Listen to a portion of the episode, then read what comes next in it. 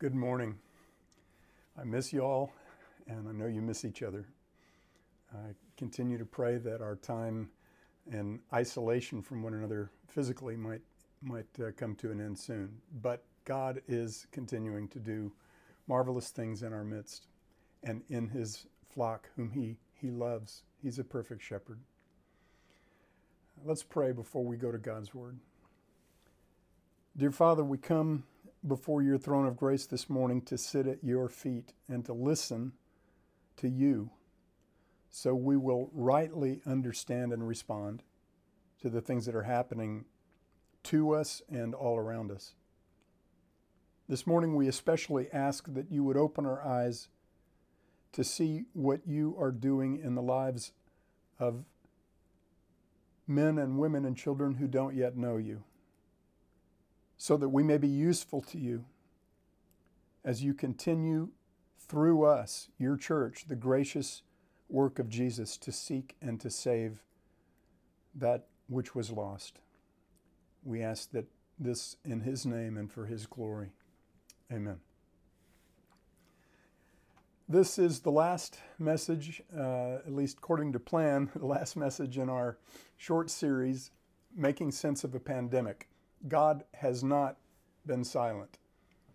Next Sunday, Lord willing, uh, we'll resume our study in the book of Jeremiah. We still have a few more important and powerful themes to get to in that book. My title this morning is The God Who Purposes. The God Who Purposes.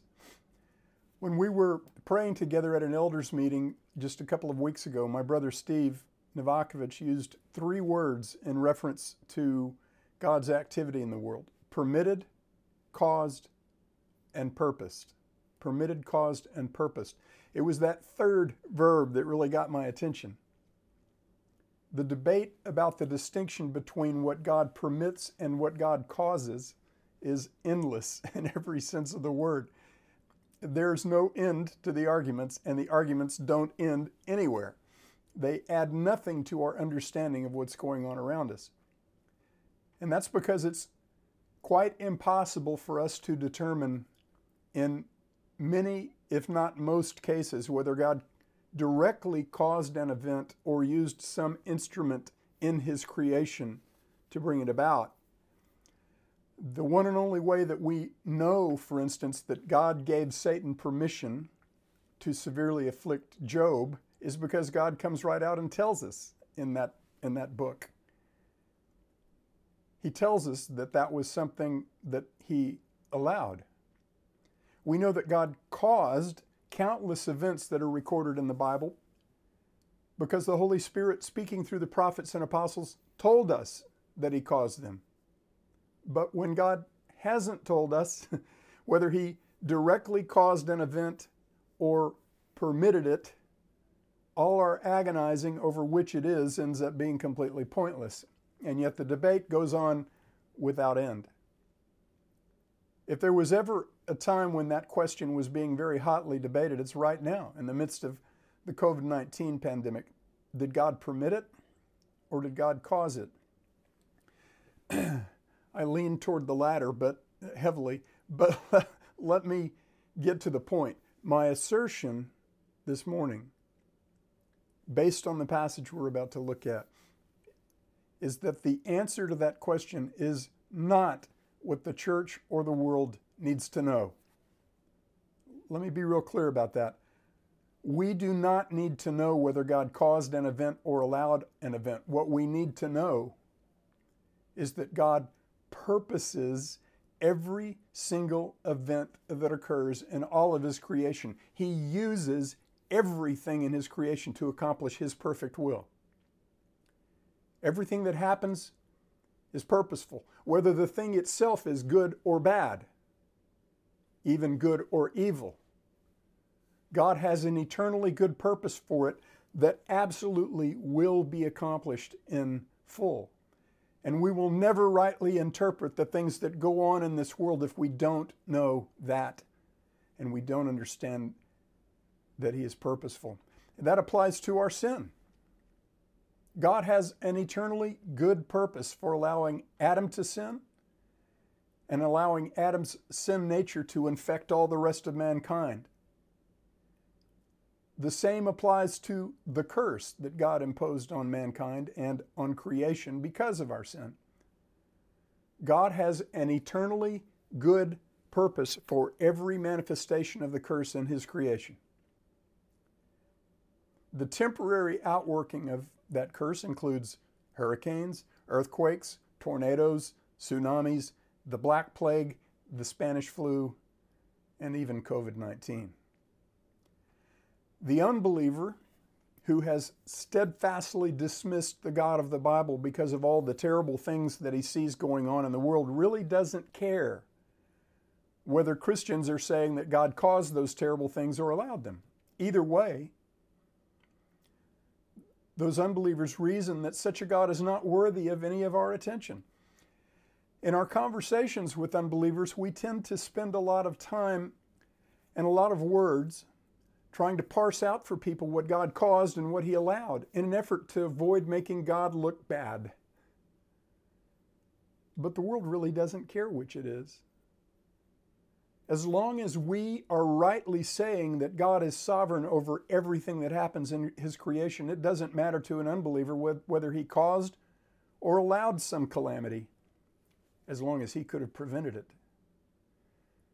If He couldn't have prevented it, he's wimpy and impotent and unworthy of anybody's trust or worship. And if he could have prevented it but didn't, they say he's uncaring or cruel.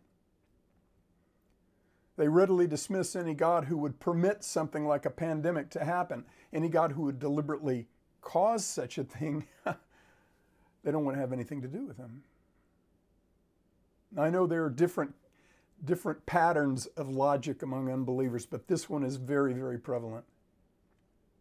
But what they're missing, beloved, what they are missing from God's clear and emphatic revelation about Himself is His purpose in all that happens.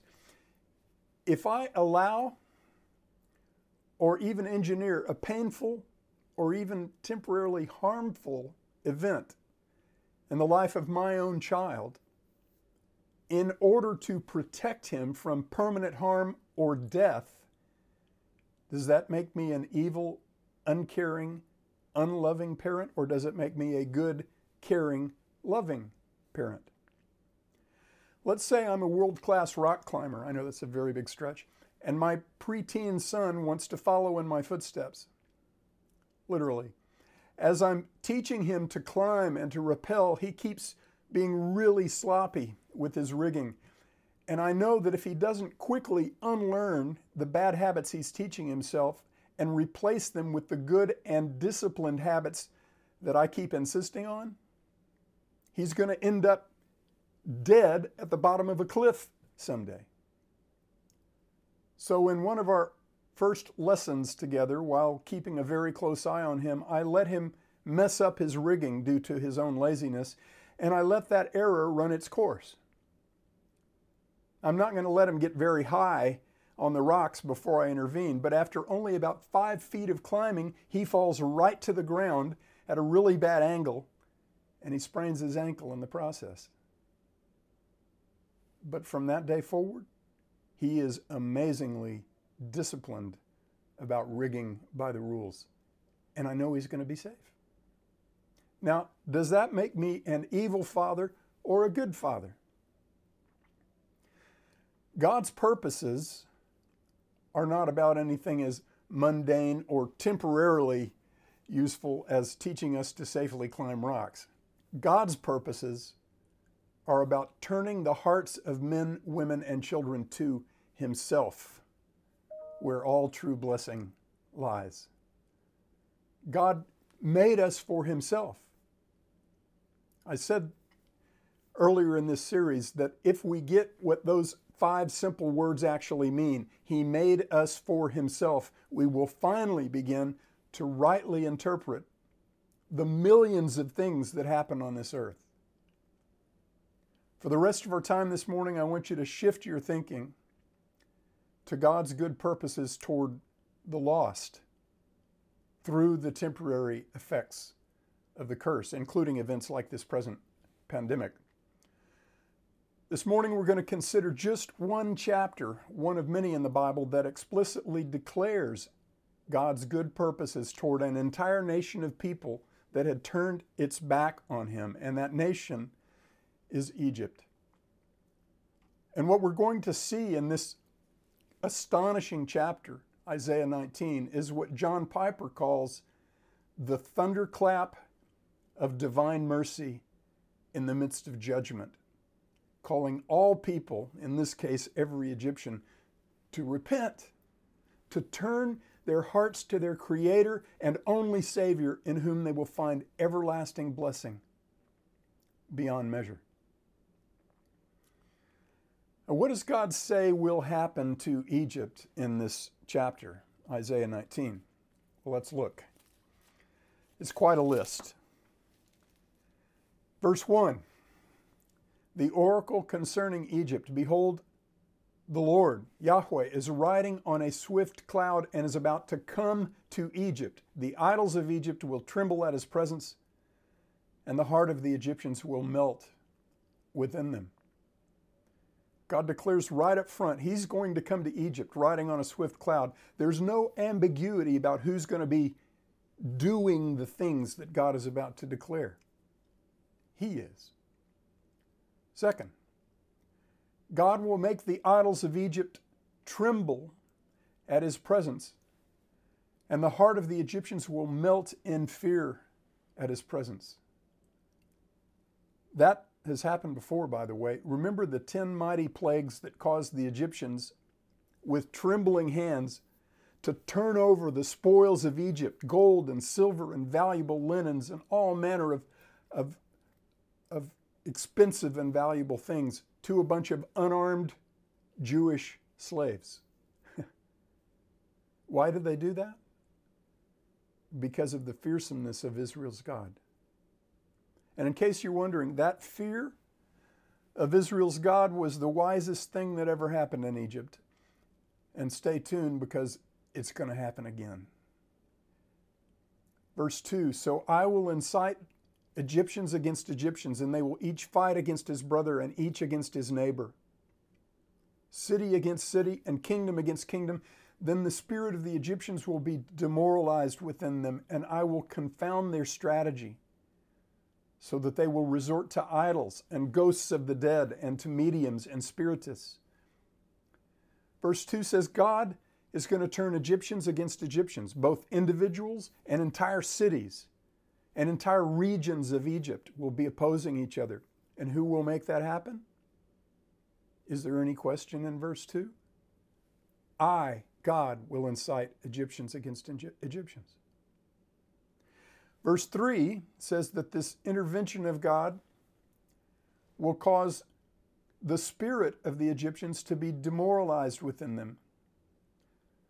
They will strategize, they will diligently work to come up with ways to reduce or eliminate the harsh effects of the judgment that God is bringing upon them, but their strategy will change nothing about God's judgment against them. So they'll adjust their strategy, not by turning their hearts to God, but by seeking out other supposedly supernatural powers like idols and ghosts of the dead and mediums and spiritists. but that won't work either because, because seeking provision and security in something that doesn't exist doesn't work. Verse 4 says, Moreover, I will deliver the Egyptians into the hand of a cruel master, and a mighty king will rule over them. Egypt a nation that had gotten into the habit and expectation of making other nations subservient would find itself on the other side of that equation. And who would make that happen? Is there any question in verse 4? I, God, will deliver the Egyptians into the hand of a cruel master, and a mighty king will rule over them. Verse 5 and the waters from the sea will dry up, and the river will be parched and dry, and the canals will emit a stench. The streams of Egypt will thin out and dry up. The reeds and rushes will rot away. the bulrushes by the Nile, the edge of the Nile, and all the sown fields by the Nile will become dry, be driven away, and be no more. And the fishermen will lament, and all those who cast a line into the Nile will mourn, and those who spread nets on the waters will pine away. Moreover, the manufacturers of linen made from combed flax and the weavers of white cloth will be utterly dejected, and the pillars of Egypt will be crushed, and all the hired laborers will be grieved in soul. God says He's going to dry up the natural resources on which Egypt depended for sustenance. Without the Nile River, most of Egypt would be a barren desert. When it comes to sustaining physical life, the Nile is Egypt's lifeline. The long and wide river feeds life and commerce throughout the region, and the Nile River Delta is one of the most fertile and productive areas in that part of the world that's known as the Fertile Crescent. These verses declare that God will dry up the Nile River so that every fisherman who casts a line into the river will mourn because there's nothing there but a parched valley where the river used to be. And don't miss the economic impact, the economic impact of this intervention by God and His creation. God will overturn the economy of Egypt. He says in he says those who cast a line will pine away, cast a line onto the Nile will pine away. He says the manufacturers of linen made from combed flax, the weavers of cloth will be utterly dejected. The hired laborers will be grieved in soul. He says in a later verse, verse 15, he says, There will be no work for Egypt. There will be no work for Egypt, which its head or its tail, its palm branch or its bulrush may do. Notice in verses 9 and 10 which of the many impacts of this judgment of God is, the, is God focusing on? He's focusing on what the judgment will do in the hearts of people. Verse 9 The manufacturers of linen made from comb and flax, the weavers of white cloth will be utterly dejected. The hired laborers will be grieved in soul. God, God's purpose has to do with what's going on in the hearts of men. Who will make these things happen? Well, is there any ambiguity about the answer to that question in this passage? Right after saying in verse 15 that there will be no work for, the, for Egypt, verse 16 says, In that day the Egyptians will become like women, and they will tremble and be in dread because of the waving of the hand of Yahweh of hosts, which he is going to wave over them. While all these things are happening, Egypt's leaders will be foolish, deluded, and useless to help their people. Verse 11 says, The princes of Zoan are mere fools. The advice of Pharaoh's wisest advisors has become stupid. How can you men say to Pharaoh, I am a son of the wise, a son of ancient kings? Well, then, where are your wise men? Please let them tell you and let them understand what Yahweh of hosts has purposed against Egypt.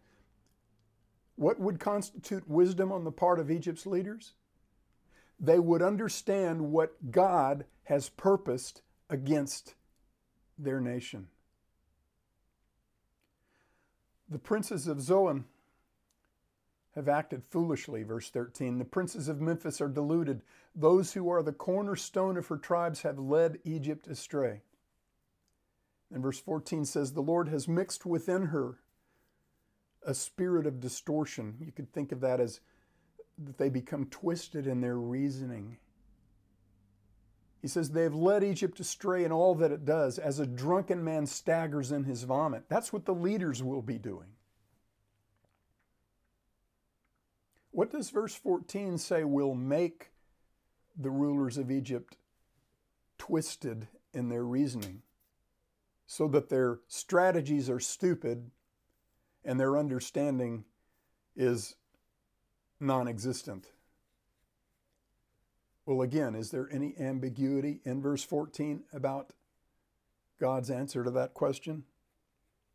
He says, Yahweh has mixed within her a twisted reasoning.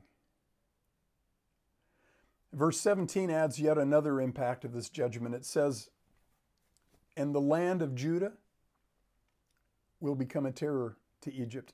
Everyone to whom it is mentioned will be in dread of it because of the purpose of Yahweh of hosts, which he is purposing against them. God will make Egypt fear Judah instead of the other way around, as it had so long been. The irony of that is enormous, considering how many times Israel wanted to go to Egypt to find security and provision, starting with right after God freed them from 400 years of slavery in Egypt. Now Egypt's going to be afraid of Judah. Why? Because of the God of Abraham, Isaac, and Jacob. What will be the cause of all these terrible events that will befall Egypt? There's only one cause given in the chapter. It's the same cause over, over and over. Behold, Yahweh is riding on a swift cloud and is about to come to Egypt.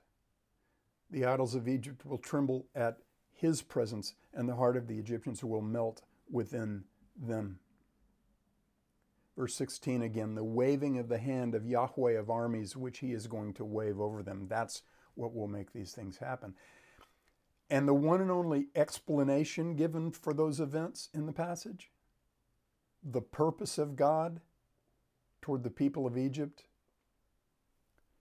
Verse 17, second part, I'll read the whole verse. And the land of Egypt will become a terror. The land of Judah will become a terror to Egypt. Everyone to whom it is mentioned will be in dread of it because of the purpose of Yahweh of hosts, which he is purposing against them.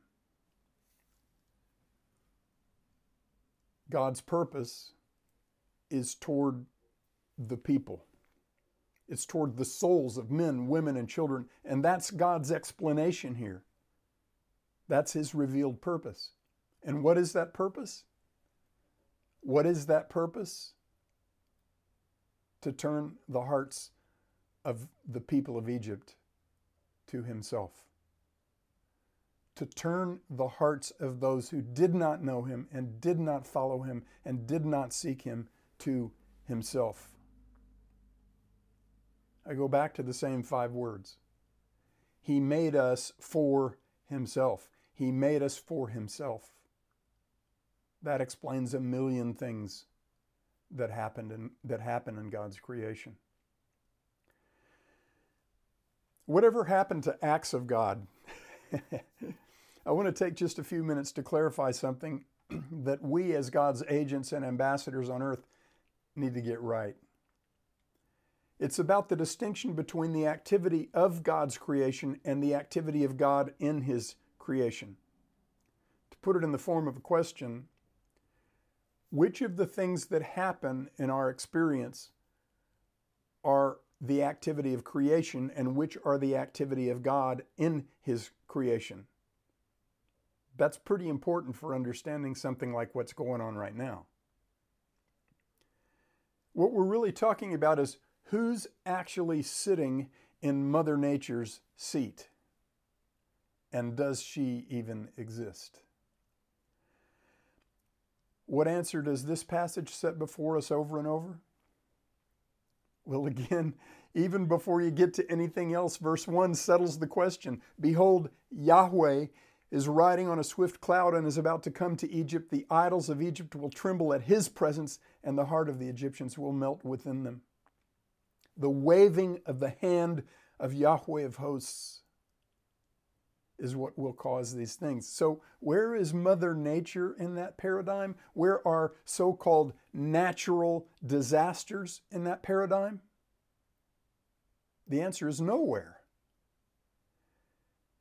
If you read the waiver clauses in various contracts, you'll generally find some kind of clause, uh, uh, some kind of language about acts of God.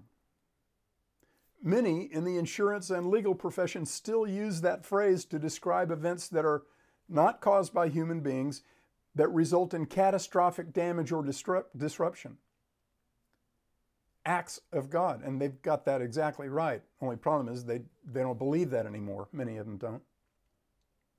Here's a question. And, and, and I really I want to get your attention at this point.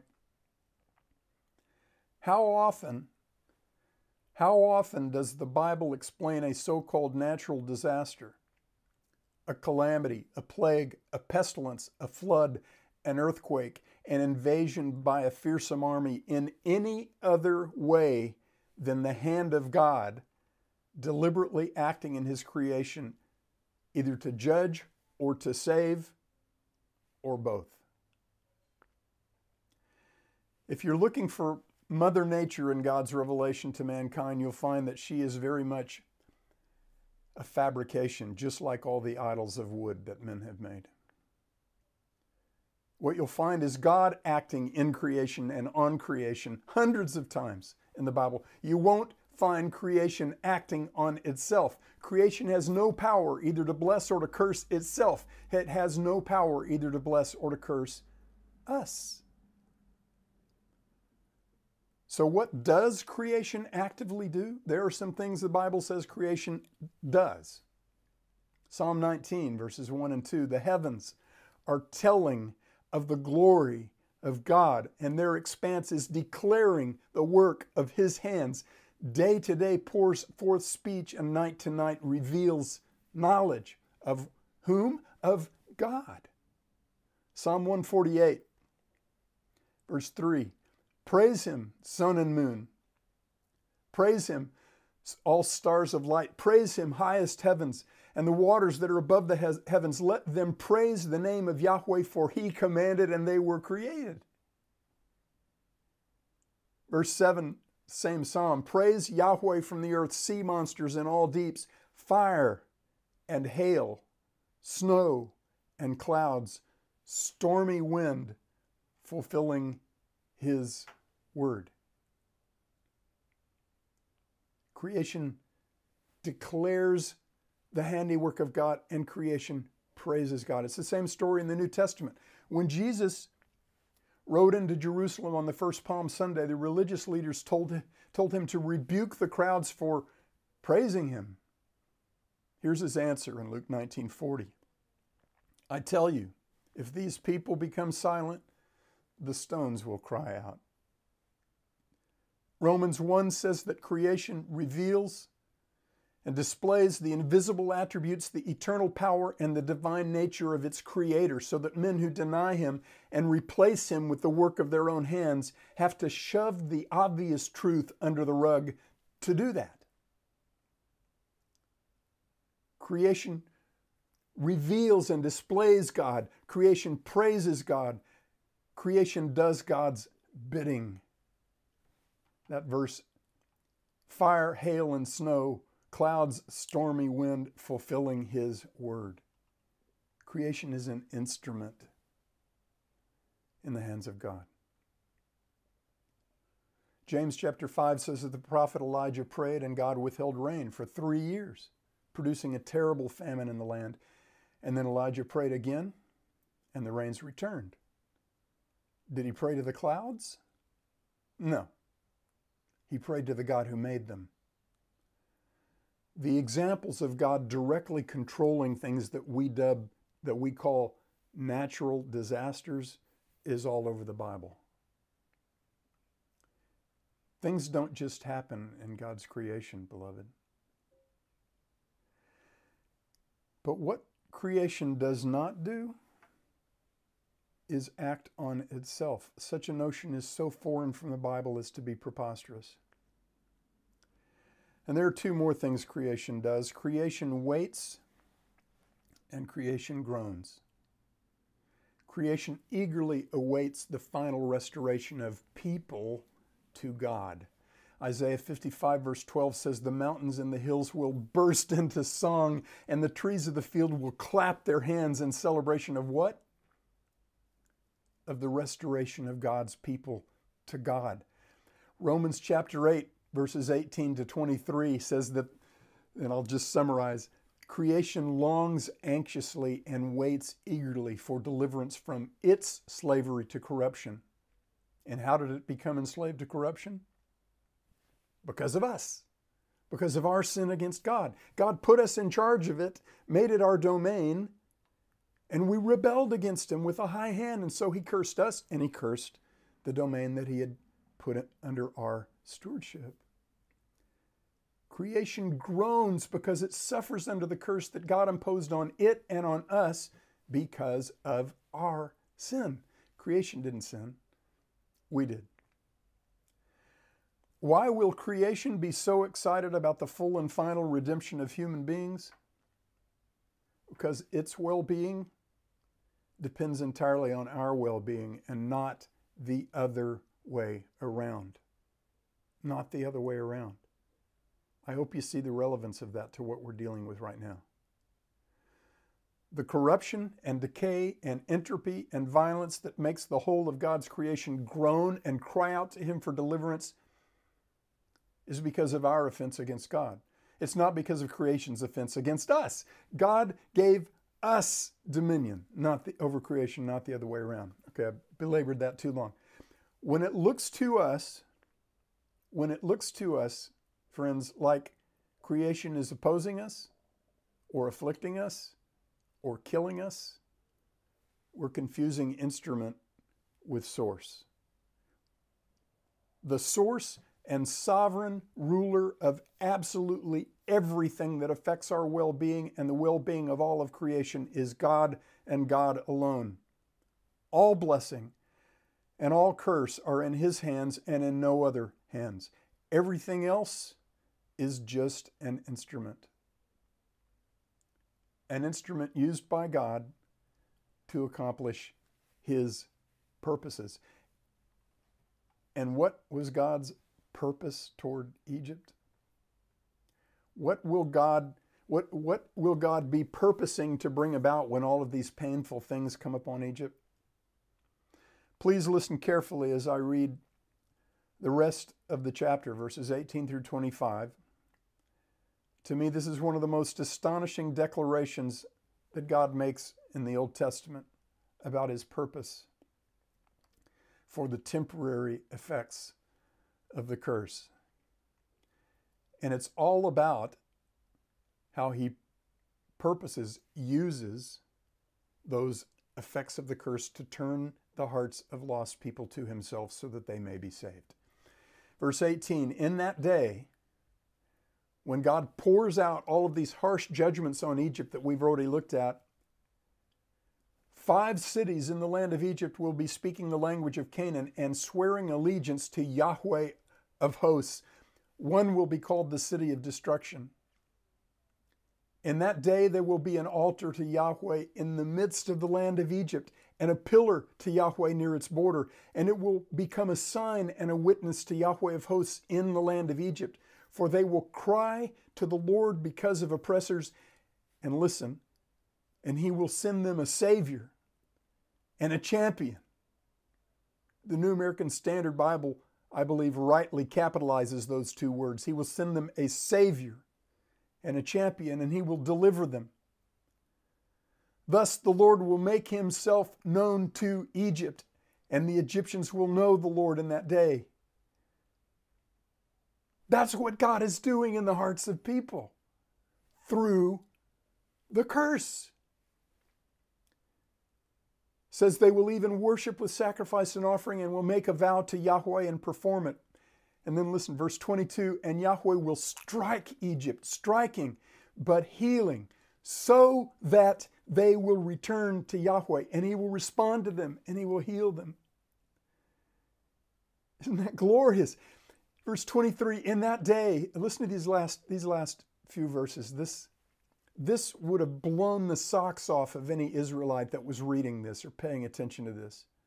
And it should blow our socks off too. Listen, in that day, when God dispenses all of these painful things on Egypt, there will be a highway from Egypt to Assyria, and the Assyrians will come into Egypt, and the Egyptians will come into Assyria, and the Egyptians will worship with the Assyrians, in that day, Israel will be the third party with Egypt and Assyria.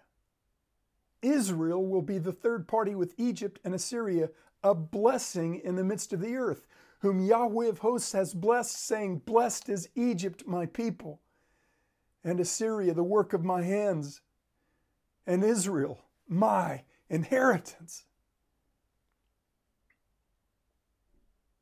What a promise. What a purpose. What a beautiful, magnificent purpose. What is God's purpose for the calamities and the economic and social upheaval that He's going to bring about in Egypt by the waving of His hand and His creation? His purpose, friends, is to turn the heart of unbelieving Egyptians to Himself and to make them His own people. And that purpose will be accomplished. A lot of people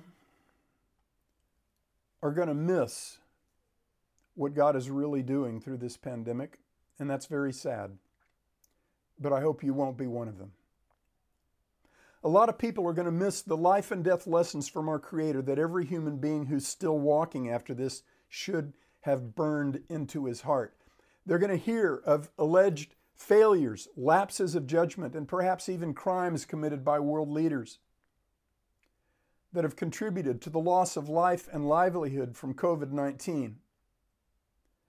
They're going to look at all the confusion and contradiction among leaders of men and nations and medical institutions about how to fix the problem as, the whole, as this whole thing has progressed, and they're going to point fingers in every direction but one. They're going to blame everyone and everything but themselves. They're going to refuse to admit that their own sin their own grievous violation of God's character and holiness is as much to blame as any other person's for every outworking of the curse. They're going to look at the economic upheaval that has so far put roughly 22 million people out of work in this country alone. And what are they going to do with it? They're going to make demands about what's owed to them instead of humbly asking God how He would have them attend to the needs of others. That will be a, a very badly missed opportunity, especially, especially for believers. But here will be the most epic and catastrophic failure for very many people. Instead of fearing and trusting the one who actually controls pandemics, who purposes to use pandemics, they're going to fear and trust the people whom they are convinced finally got this pandemic under control. They're going to blame the terrible impact of this virus on one of Mother Nature's temper tantrums and maybe on some people who helped it along. And they're going to celebrate the fact that human beings once, once again got that fickle tyrant, Mother Nature, under control. And what they're going to completely miss in the process is that the one who has controlled every single thing that has happened because of this virus ever since patient zero first contracted it and long before that is God and God alone. And they're going to miss the exceedingly important worldview defining truth that He has been purposeful in every bit of this, and at the very heart of his purpose, his, his intention to turn the hearts of men and women and children to himself, that they might be saved forever. Already, people are growing more and more confident that human beings are going to get this thing under control. In the short term, that may very well be what it looks like. Recoveries are already exceeding new hospitalizations in many parts of the world. Hospitals in most of the world are not being overwhelmed right now. Estimates from world leaders about the total number of deaths from COVID 19 are being revised sharply downward. Most of the talk on the news in the last several days is all about getting back to normal. Guys, that's not what we want. We don't want to get back, we don't want the world to get back to normal. There's a growing sense among the masses of humanity that the worst is over, that and that part may well be correct, and that we're getting a handle on this thing. That part is catastrophically and fatally wrong. The simple reality is this if our response to such a powerful outworking of the curse and our response to the merciful end of that outworking is to conclude that we've mastered the curse, we are fools of the highest order. Friends, a day is very soon coming when any appearance that people have control over any part of their own well being is going to crumble like a sandcastle in a tsunami. And when that day comes, God is going to dispense plagues and famines and hailstorms of fiery hail and mighty armies throughout the whole earth. He will overturn the institutions of man. He will destroy any sense of security that men have placed in money and possessions. And what remains of mankind in that day will have a very, very short time to get the point and to turn their hearts to God. And most will not. Most will not. The way is narrow, and few are they who enter by it. And that brings us to God's other purpose toward unbelievers in the temporary effects of the curse. This other purpose will never apply to those who trust in Jesus Christ. There is therefore now no condemnation for us who are in Christ Jesus. Romans 8 1. Here's that other purpose the same calamities on earth that God uses to humble the hearts of people and to turn them to Himself will also be used by God to seal the condemnation of those who persist in rejecting Him until their last breath. The temporary curse is gracious. It's a long line of second chances.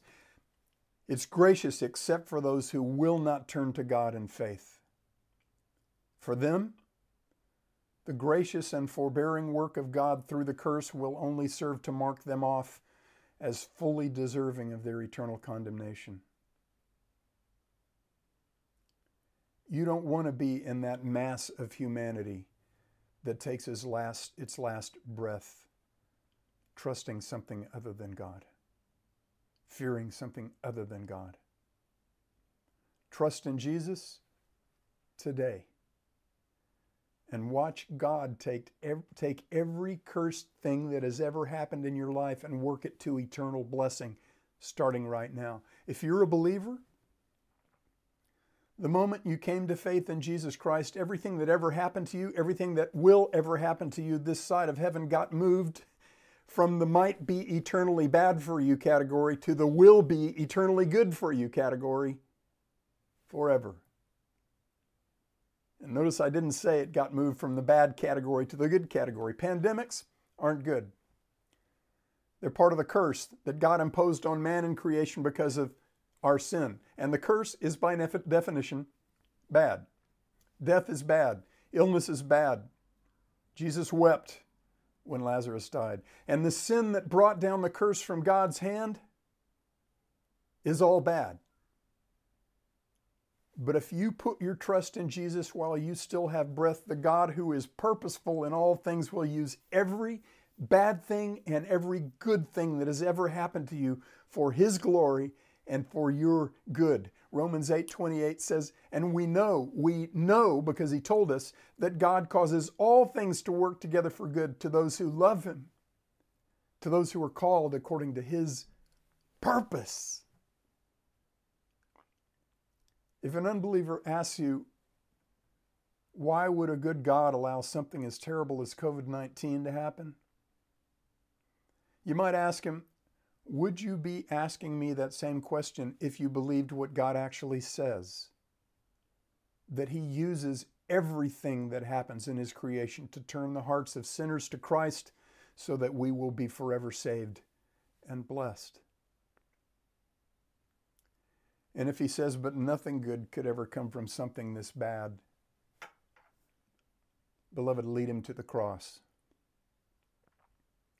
Tell him that God used the very worst, most unjust, most terrible event that ever happened under the sun to bring about the very best, most just, and most magnificent gift to mankind that any of us will ever receive.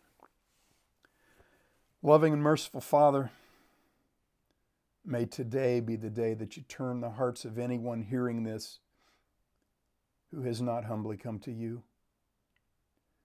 We ask that you would be adding many souls to your kingdom through this painful time. We ask that you will make us who belong to you brilliant lights in the darkness. Make us bold and courageous to speak of your entire sovereignty over your creation and of your gracious purpose, even in the worst things that happen on this earth. To turn the hearts of people to yourself so that they may trust in Jesus and be covered by his blood, so that they may stand righteous and blameless before our great God to dwell with you and with your people forever. We ask it in his magnificent name. Amen.